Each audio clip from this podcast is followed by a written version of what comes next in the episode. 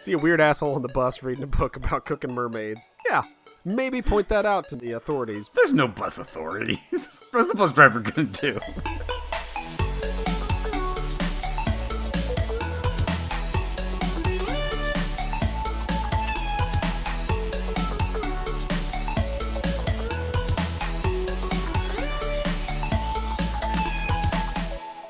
All right. Put on your imagination hat. Always on. Okay. Awesome. You're on a desert island. Middle of nowhere, no hope of rescue. Okay? I, I just wanted to scream immediately as soon as you said that, because that's what my I would imagine I would be doing on a deserted island. But okay, go ahead. Okay, so you, you scream for a bit, and your screaming attracts the attention of a lovely mermaid. She comes up on shore, and she says, "Weary traveler, I'm here to save you. I will take you to my kingdom. I will teach you to breathe water like us, and you will live in the world of the merfolk forever." And you get a big smile on your face and other places, and you get ready to go, and then a coconut falls and lands on her head and kills her instantly. Which half do you eat first? The fish half or the person half? I mean, that went places. Hang on. First you said I was smiling and uh, on my face and in other places, which I can only imagine. Well, it's mermaid. I can. I, I get that. I'm just. I'm just saying I was processing that when you killed her and asked me to eat her. And so I'm asking you to give me a moment. I want to mourn this poor creature that I was about to try and have sex with before I decide which half I mean, I'm going to you... eat first.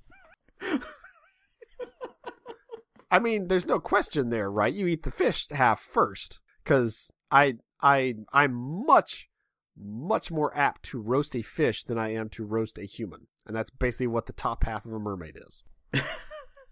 Correct. The top half is a person and the bottom half is a fish. That's how mermaids work. You're not wrong. However, you are wrong in your order of operations here, because here's what you're not thinking.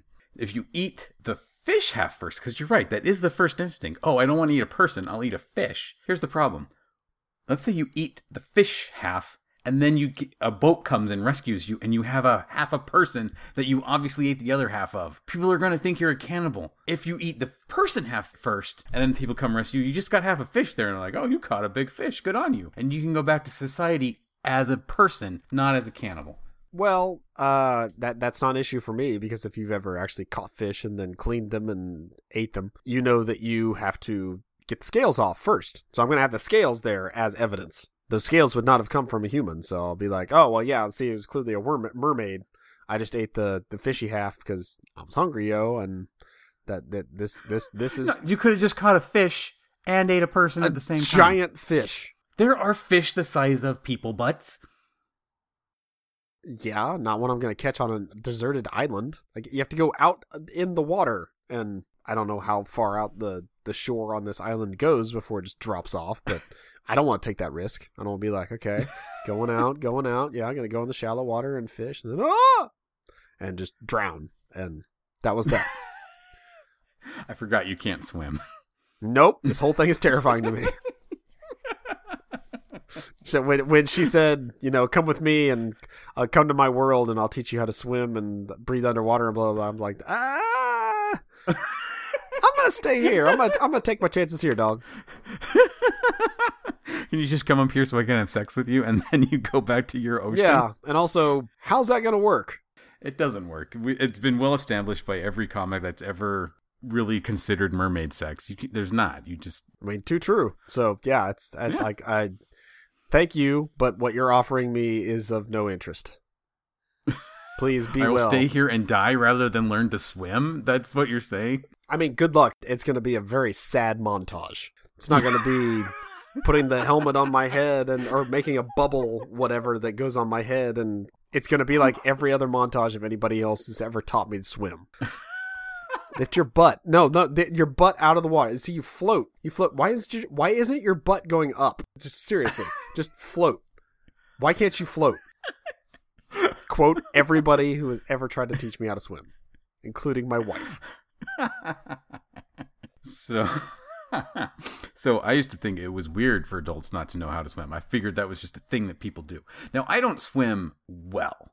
If I fall off the boat in the middle of the ocean, please throw me a life vest, because I'm not going to do well out there for more than ten minutes. But I was ashamed of how poorly I could swim until I started talking to other people, and I realized there's a lot of people like you out there.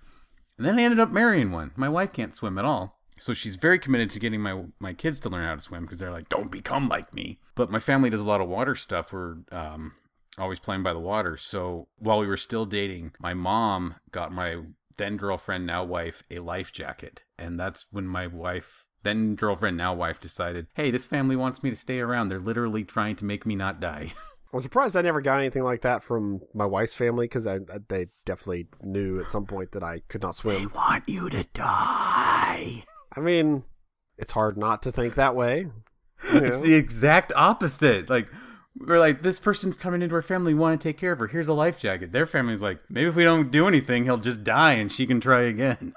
I, sure, that's dark and mean, but... Oh, I've killed a mermaid today. That's not the most dark and mean thing. True. And then I immediately asked, all right, it's dead. Which half are you going to eat? Well, because you got to eat something. And the thing that just died in front of you that you were considering having sex with is clearly going to be the first one. Okay, first off, I did not tell you you had to have sex with her. That was entirely your addition to this hypothetical. Uh, you said you said smile in different places. That, that I think that well, was... Well, yeah, because your heart is a fl- all aflutter because of her beauty and her g- generosity. And I don't think the heart was aflutter. You're the one who made it boner-related. I think that's exactly what you meant. Never. Let's call a spade a spade. Don't, don't put innuendos in my mouth. Call a fin a fin. I'm not putting anything in your mouth. How dare you, sir? I have no idea what a fish's penis is called, but that's what I would call it. It's not an innuendo. That's what I would say right now. Hey, don't go putting cloacas in my mouth. It's like, oh, whoa, whoa, whoa, whoa. Okay, cloacas are birds. Okay, there you go. Hmm. The conversations we have. Um, yeah, there's there's a lot of titles hidden here for you. I, it, it also depends on how long I've been on this desert island. You know, like I, I could also very much go like the, towards the middle of the island and find something else to kill that would be much more suitable for eating. So, but you got to save that. You don't know how long you're going to be on this island. If one thing's dead, you eat that thing until it's gone, and then you go kill the next thing because you m- might be there for the rest of your life. And you, there's only like two pigs on the island. You got to save those. I mean, if I just got there, I'm I'm hoping for rescue. Like I'm not I'm not giving up hope yet on that. And no, give up hope immediately. For the sake of your argument, I have to give up hope immediately. No, for the sake, this is just like my survival advice for you. No one's coming for you, Jason. You're on your own. Figure some stuff out. And then if you do get rescued, it's a bonus. If not, you've got a, a, a hut set up. You don't want to be like up, getting up to the pearly gates and you're like, there was so many chickens and fish on that island. How did you starve to death? It's like, I was just waiting for people to rescue me. Chicken's gross, man. I'm not going to eat that. Yeah, because that's what I would say. Chicken's gross. I'm not going to eat chicken. I eat chicken all day. Okay, so it's nothing but like, I don't know, star fruit or something you just... It's starfish. You have to eat starfish to survive, and you're like, nope, just gonna wait for rescue.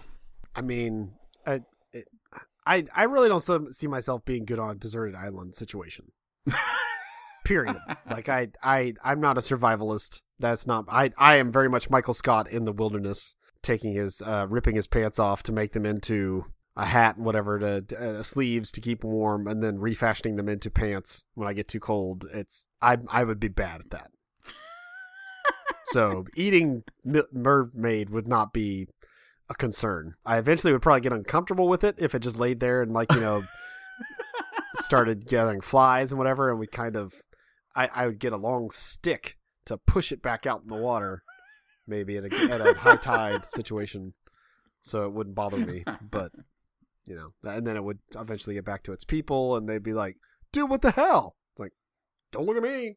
Coconuts, man. They're gonna they're gonna track the currents back to where she died, and they're gonna come for you and murder you because you killed one of their well, own. Well, I mean, I, I okay, fine. It's better than the existence I've got looking forward to for the next several decades. I'd rather be ripped to shreds by tridents than eat a starfish. Yeah, the quick ending versus a very long one where I end up talking to a volleyball and bleeding far more than I would like. That's the other thing. If I if I bled like Tom Hanks does in Castaway, I I'm done for. Like, as soon as I would see my own blood, it's just like, oh, pass out and never wake up because I haven't eaten in days. So I, I did want to bring it because you, you used the word survivalist, which has, because of modern media or whatever reason, has started to have a negative connotation. You're like, well, I'm not a survivalist. Well, that just means you're going to die. Like, being prepared to survive in a horrible situation is a good thing that we should encourage people to have and not talk down to.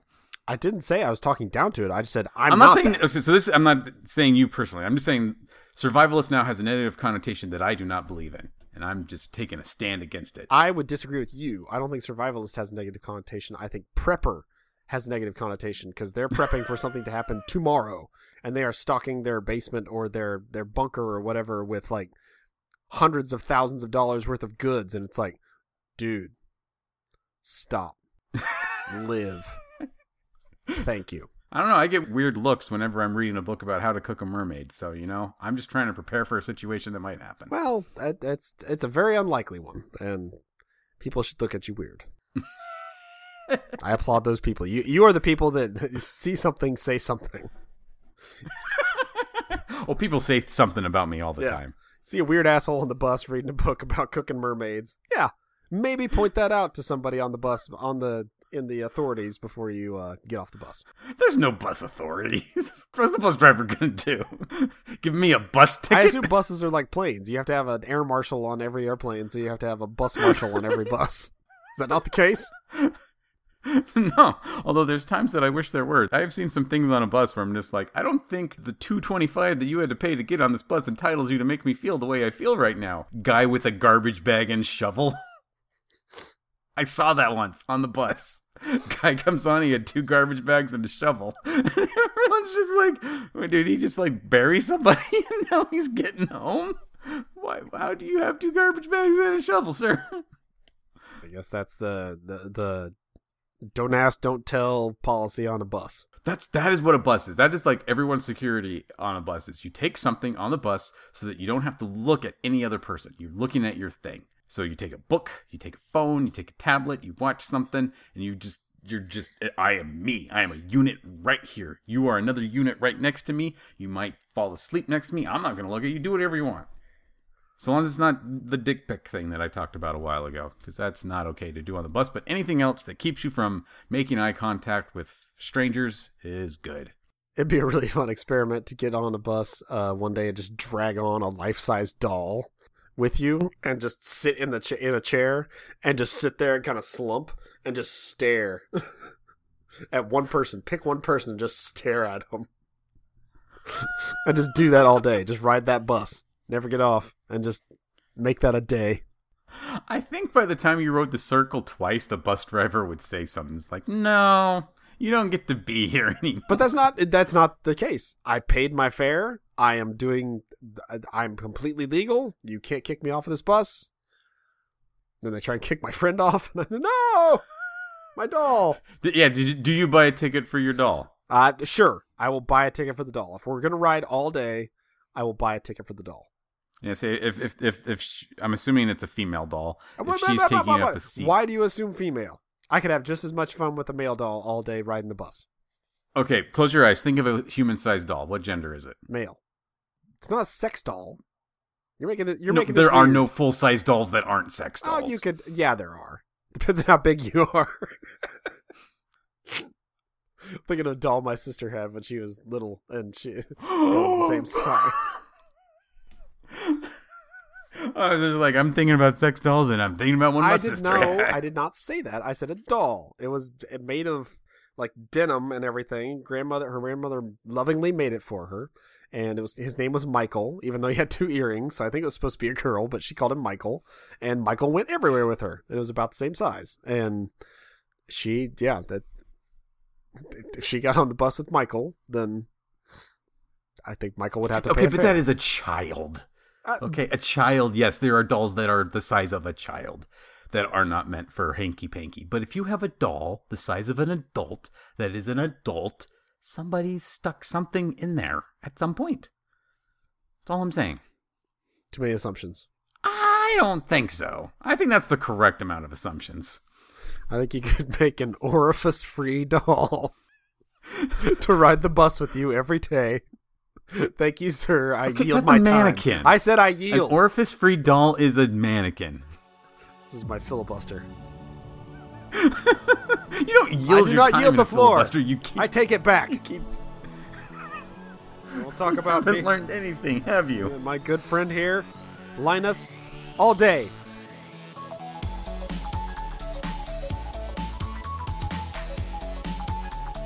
Hey guys, Steve here. Wanted to thank you for tuning in to another episode of Today I Learned Nothing. I hope you enjoy the show half as much as we enjoy creating it. You can follow more of our shenanigans on Twitter. I am at Idahobo, and Jason is at the Jason Sigler.